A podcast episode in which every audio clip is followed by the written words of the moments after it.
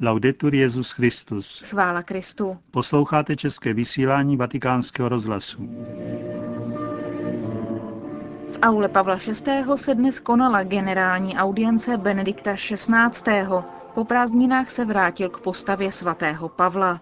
Cari fratelli e sorelle, nella ultima catechesi prima Drazí bratři a sestry, v poslední katechezi před prázdninami jsem začal novou sérii témat u příležitosti roku svatého Pavla a uvažoval jsem o světě, v němž žil svatý Pavel. Rád bych se k tomu dnes vrátil a pokračoval v reflexi o apoštolu národu tím, že předložím jeho krátký životopis. Protože příští středu budeme věnovat mimořádné události, k níž došlo na cestě do Damašku, obrácení svatého Pavla, základní obrat v jeho životě po setkání s Kristem, dnes se krátce zastavíme nad celým jeho životem. Životopisné údaje máme respektive v listu Filemonovi, němž o sobě říká, že už je starý. A ve skutcích apoštolů, kterého ve chvíli kamenování Štěpána kvalifikují jako mladého. Oba údaje jsou jistě všeobecné, ale podle počítání v antice mladý byl označován muž kolem 30 let, zatímco se říkalo starý o tom, kdo dosáhl 60 let. Absolutních termínech datum narození Pavla závisí většinou na datování v listu Filemonovi. Tradičně se klade jeho sepsání do doby římského vězení do poloviny 60. let. Pavel by se tedy narodil v roce 8 a měl by více-méně 60 let, zatímco ve chvíli kamenování Štěpána by měl 30. To by měla být správná chronologie a oslavy roku svatého Pavla, které konáme, se řídí touto chronologií. Byl zvolen rok 2008, tím, že se myslelo na jeho narození více méně v roce 8. In ogni caso Paolo nacque a Tarso in Cilicia. Každopádně se narodil v Tarzu v Cilícii. Město bylo hlavním administrativním střediskem regionu a v roce 51 před Kristem tam byl prokonzulem Marek Tullius Cicero. Zatímco po deseti letech v roce 41 se v Tarzu setkal Mark Antonio s Kleopatrou. Jako hebrej z diaspory mluvil řecky, i když měl jméno latinského původu, ostatně pocházející z hebrejského originálu Saul, Saulos, a byl vyznamenán římským občanstvím. Pavel se tedy objevuje na hranici tří různých kultur. Římské, řecké, hebrejské. A snad kvůli tomu byl ochotný k plodným univerzalistickým otevřením, k prostředkování mezi kulturami, k opravdové univerzálnosti. Naučil se také ruční práci, snad po otci bylo to řemeslo výrobce stanů, což je nutno pravděpodobně chápat, že zpracovával hrubou kozí vlnu nebo vlákna lnu, aby z nich vyráběl rohože nebo stany. Ve věku asi 12 až 13 let, kdy se hebrejský chlapec stává bar mitzvá, Pavel opustil Tarzus a přesídlil do Jeruzaléma, aby byl vychován u nohou rabína Gamaliela staršího, vnuka velkého rabína Hilela, podle nejpřísnějších norem farizejství, a tím získal velkou horlivost pro Mojžíšovu Toru. Sulla base di questa ortodossia Na základě této hluboké pravověrnosti, které se naučil ve škole Hilela v Jeruzalémě, zahledl v novém hnutí, které se odvolávalo na Ježíše z Nazareta, nebezpečí, hrozbu židovské totožnosti, opravdové ortodoxii otců. To vysvětluje skutečnost, že hrdě pronásledoval boží církev, jak třikrát připustí ve svých listech. I když není snadné si konkrétně představit, v čem spočívalo toto pronásledování, jeho postoj byl projevem nesnášenlivosti. A sem je nutno umístnit událost u Damašku, k níž se vrátíme v příští katechezi. Jisté je, že se od té chvíle jeho život změnil a on se stal neúnavným apoštolem Evangelia, Vždyť Pavel vešel do dějin více tím, co vykonal jako křesťan a apoštol, než jako farizej. Tradičně se dělí jeho apoštolská činnost na základě jeho tří misijních cest, ním se připojuje čtvrtá, jeho cesta do Říma jako vězně. O všech vypráví Lukáš ve skutcích apoštolů. Ohledně tří misijních cest je však třeba rozlišovat první od dvou následujících. perché del primo Paolo non ebbe la prima responsabilità Za první totiž neměl Pavel přímou odpovědnost, která byla naopak svěřena Barnabášovi z Kypru.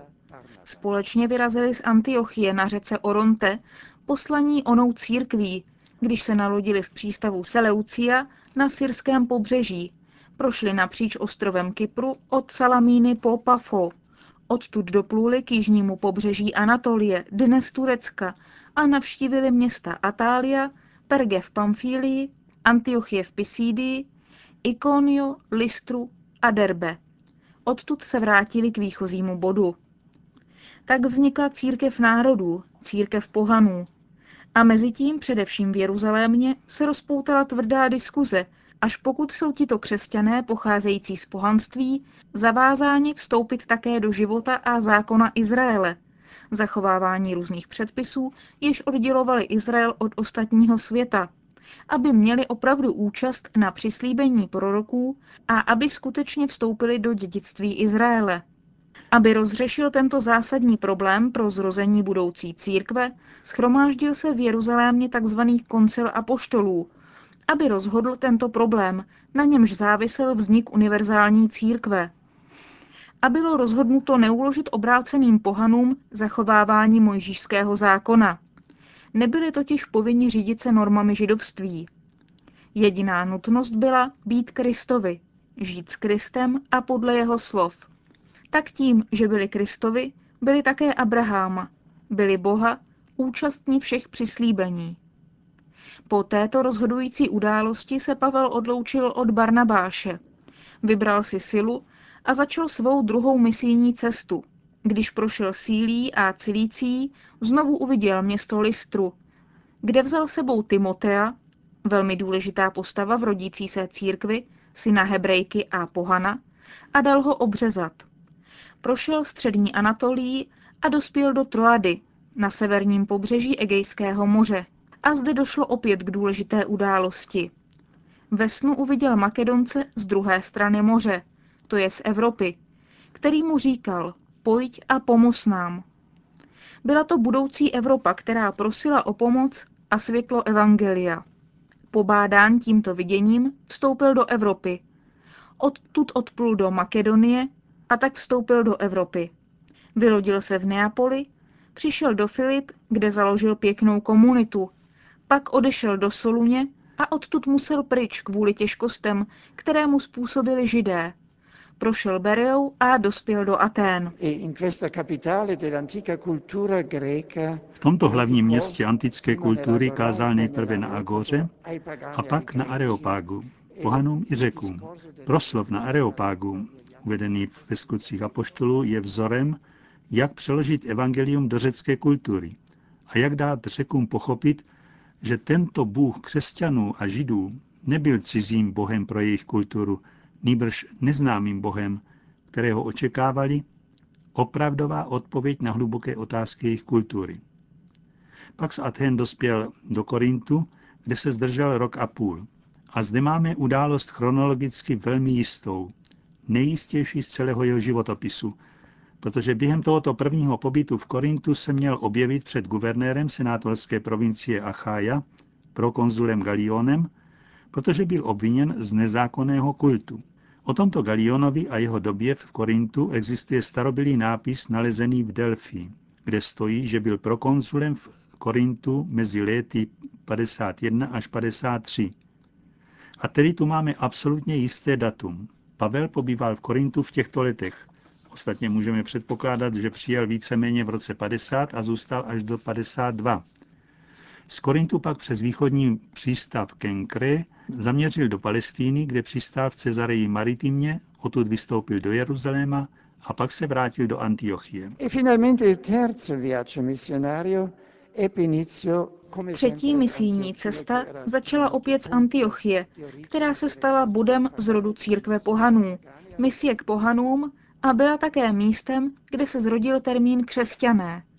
Zde poprvé, říká nám svatý Lukáš, následovníci Ježíše byli nazváni křesťané. Odtud zamířil Pavel do Efezu, hlavního města provincie Ázie, kde pobyl dva roky a vykonával tam službu, která měla plodné důsledky pro region. Z Efezu napsal Pavel list Soluňanům a Korintianům. Obyvatelstvo města však bylo proti němu poštváno místními stříbrotepci, kterým se zmenšoval zisk, protože se redukoval kult Artemidy. Chrám jí zasvěcený Artemision patřil mezi sedm divů antického světa. Proto musel Pavel uprchnout na sever. Znovu prošel Makedonii, sestoupil znovu do Řecka, pravděpodobně do Korintu, a zůstal tam tři měsíce a napsal slavný list Římanům. Odtud se vrátil po svých cestách a prošel Makedonii, po lodi dospěl do Troady a pak se sotva dotkl ostrovů Mytiléne, Kio a Sámo. Dospěl do Mileta, kde měl důležitý proslov ke starším církve a předložil jim obraz pravého pastýře církve. Odtud opět odplul do Týru a dále do Cezareje Maritimy, aby ještě jednou vystoupil do Jeruzaléma. Zde byl zatčen na základě nedorozumění. Někteří židé si mysleli, že jiní židé řeckého původu jsou pohané a že Pavel uvedl do prostranství chrámu, vyhrazeném pouze pro Izraelity. Předvídaného odsouzení ke smrti byl uchráněn zásahem římského tribuna, který byl na stráži v chrámě. Když byl v Judsku císařským prokurátorem Antonio Felice. Po uplynutí doby věznění, jeho trvání je stále diskutováno, a protože se Pavel jako římský občan odvolal k císaři, jimž byl tehdy Nero, následující prokurátor Porcio Festo ho poslal do Říma pod vojenskou stráží. Il viaggio verso Roma toccò le isole mediterranee di Creta e Malta Cesta do Říma vedla přes středozemní ostrov Krétu a Maltu, pak města Syrakuzy, Reggio Calabria a Pucoli. Římští křesťané mu šli naproti po Via Appia až k Foro Appio, asi 70 kilometrů jižně od města, a jiní ke Tré Taverne, asi 40 kilometrů. V Římě se setkal s delegáty židovské obce, jimž se svěřil, že je v řetězech kvůli naději Izraele. Avšak vyprávění Lukáše končí zmínkou o dvou letech strávených v Římě pod mírným vojenským dohledem, aniž by naznačil rozsudek císaře Nerona, tím méně smrt obviněného. Pozdější tradice hovoří o jeho osvobození, kterému umožnilo cestu do Španělska, ale i následující cestu na východ a zvláště na Krétu do Efezu a Nikopole v Epiru. Stále na základě domněnek se soudí, že byl znovu zatčen a znovu vězněn v Římě, odkud měl napsat tři takzvané pastorální listy, totiž dva Timotejovi a jeden Titovi. Pak druhý proces, který nebyl pro něho příznivý. Nicméně řada důvodů vede mnohé badatele o svatém Pavlovi, aby ukončili Pavlův životopis Lukášovým vyprávěním ze skutků. Sul suo martirio torneremo più avanti nel ciclo di questi catechesi. O jeho mučednictví si budeme vyprávět později v cyklu našich katechezí. Nyní, v tomto krátkém seznamu Pavlových cest, stačí si uvědomit, jak byl oddán hlásání Evangelia, aniž by šetřil energii. Musel čelit řadě těžkých zkoušek, jejich seznam nám zanechá v druhém listu Korintianům. Ostatně on sám píše, všechno dělám pro evangelium. Vykonává je s absolutní velkodušností to, co sám nazývá starost o všechny církevní obce. Vidíme nasazení, které lze vysvětlit pouze tím, že to byla duše skutečně okouzlená světlem Evangelia. Zamilovaná do Krista, duše nesená hlubokým přesvědčením, že je nutné přinést světu světlo Krista a hlásat Evangelium všem. Toto se mi zdá, zůstává z tohoto krátkého přehledu cest svatého Pavla. Vidět jeho vášnivé zaujetí pro evangelium, vytušit tak velikost, krásu a hlubokou nutnost evangelia pro nás všechny. Prosme, aby pán, který dal uvidět své světlo Pavlovi, dal mu slyšet své slovo, intimně se dotkl jeho srdce, i nám dal vidět své světlo, aby se i našeho srdce dotklo jeho slovo, abychom mohli také my dávat dnešnímu světu, který po něm žízní, světlo Evangelia a pravdu Krista. La luce del Vangelo, della verità di Cristo. Slyšeli jste katechezi Benedikta XVI.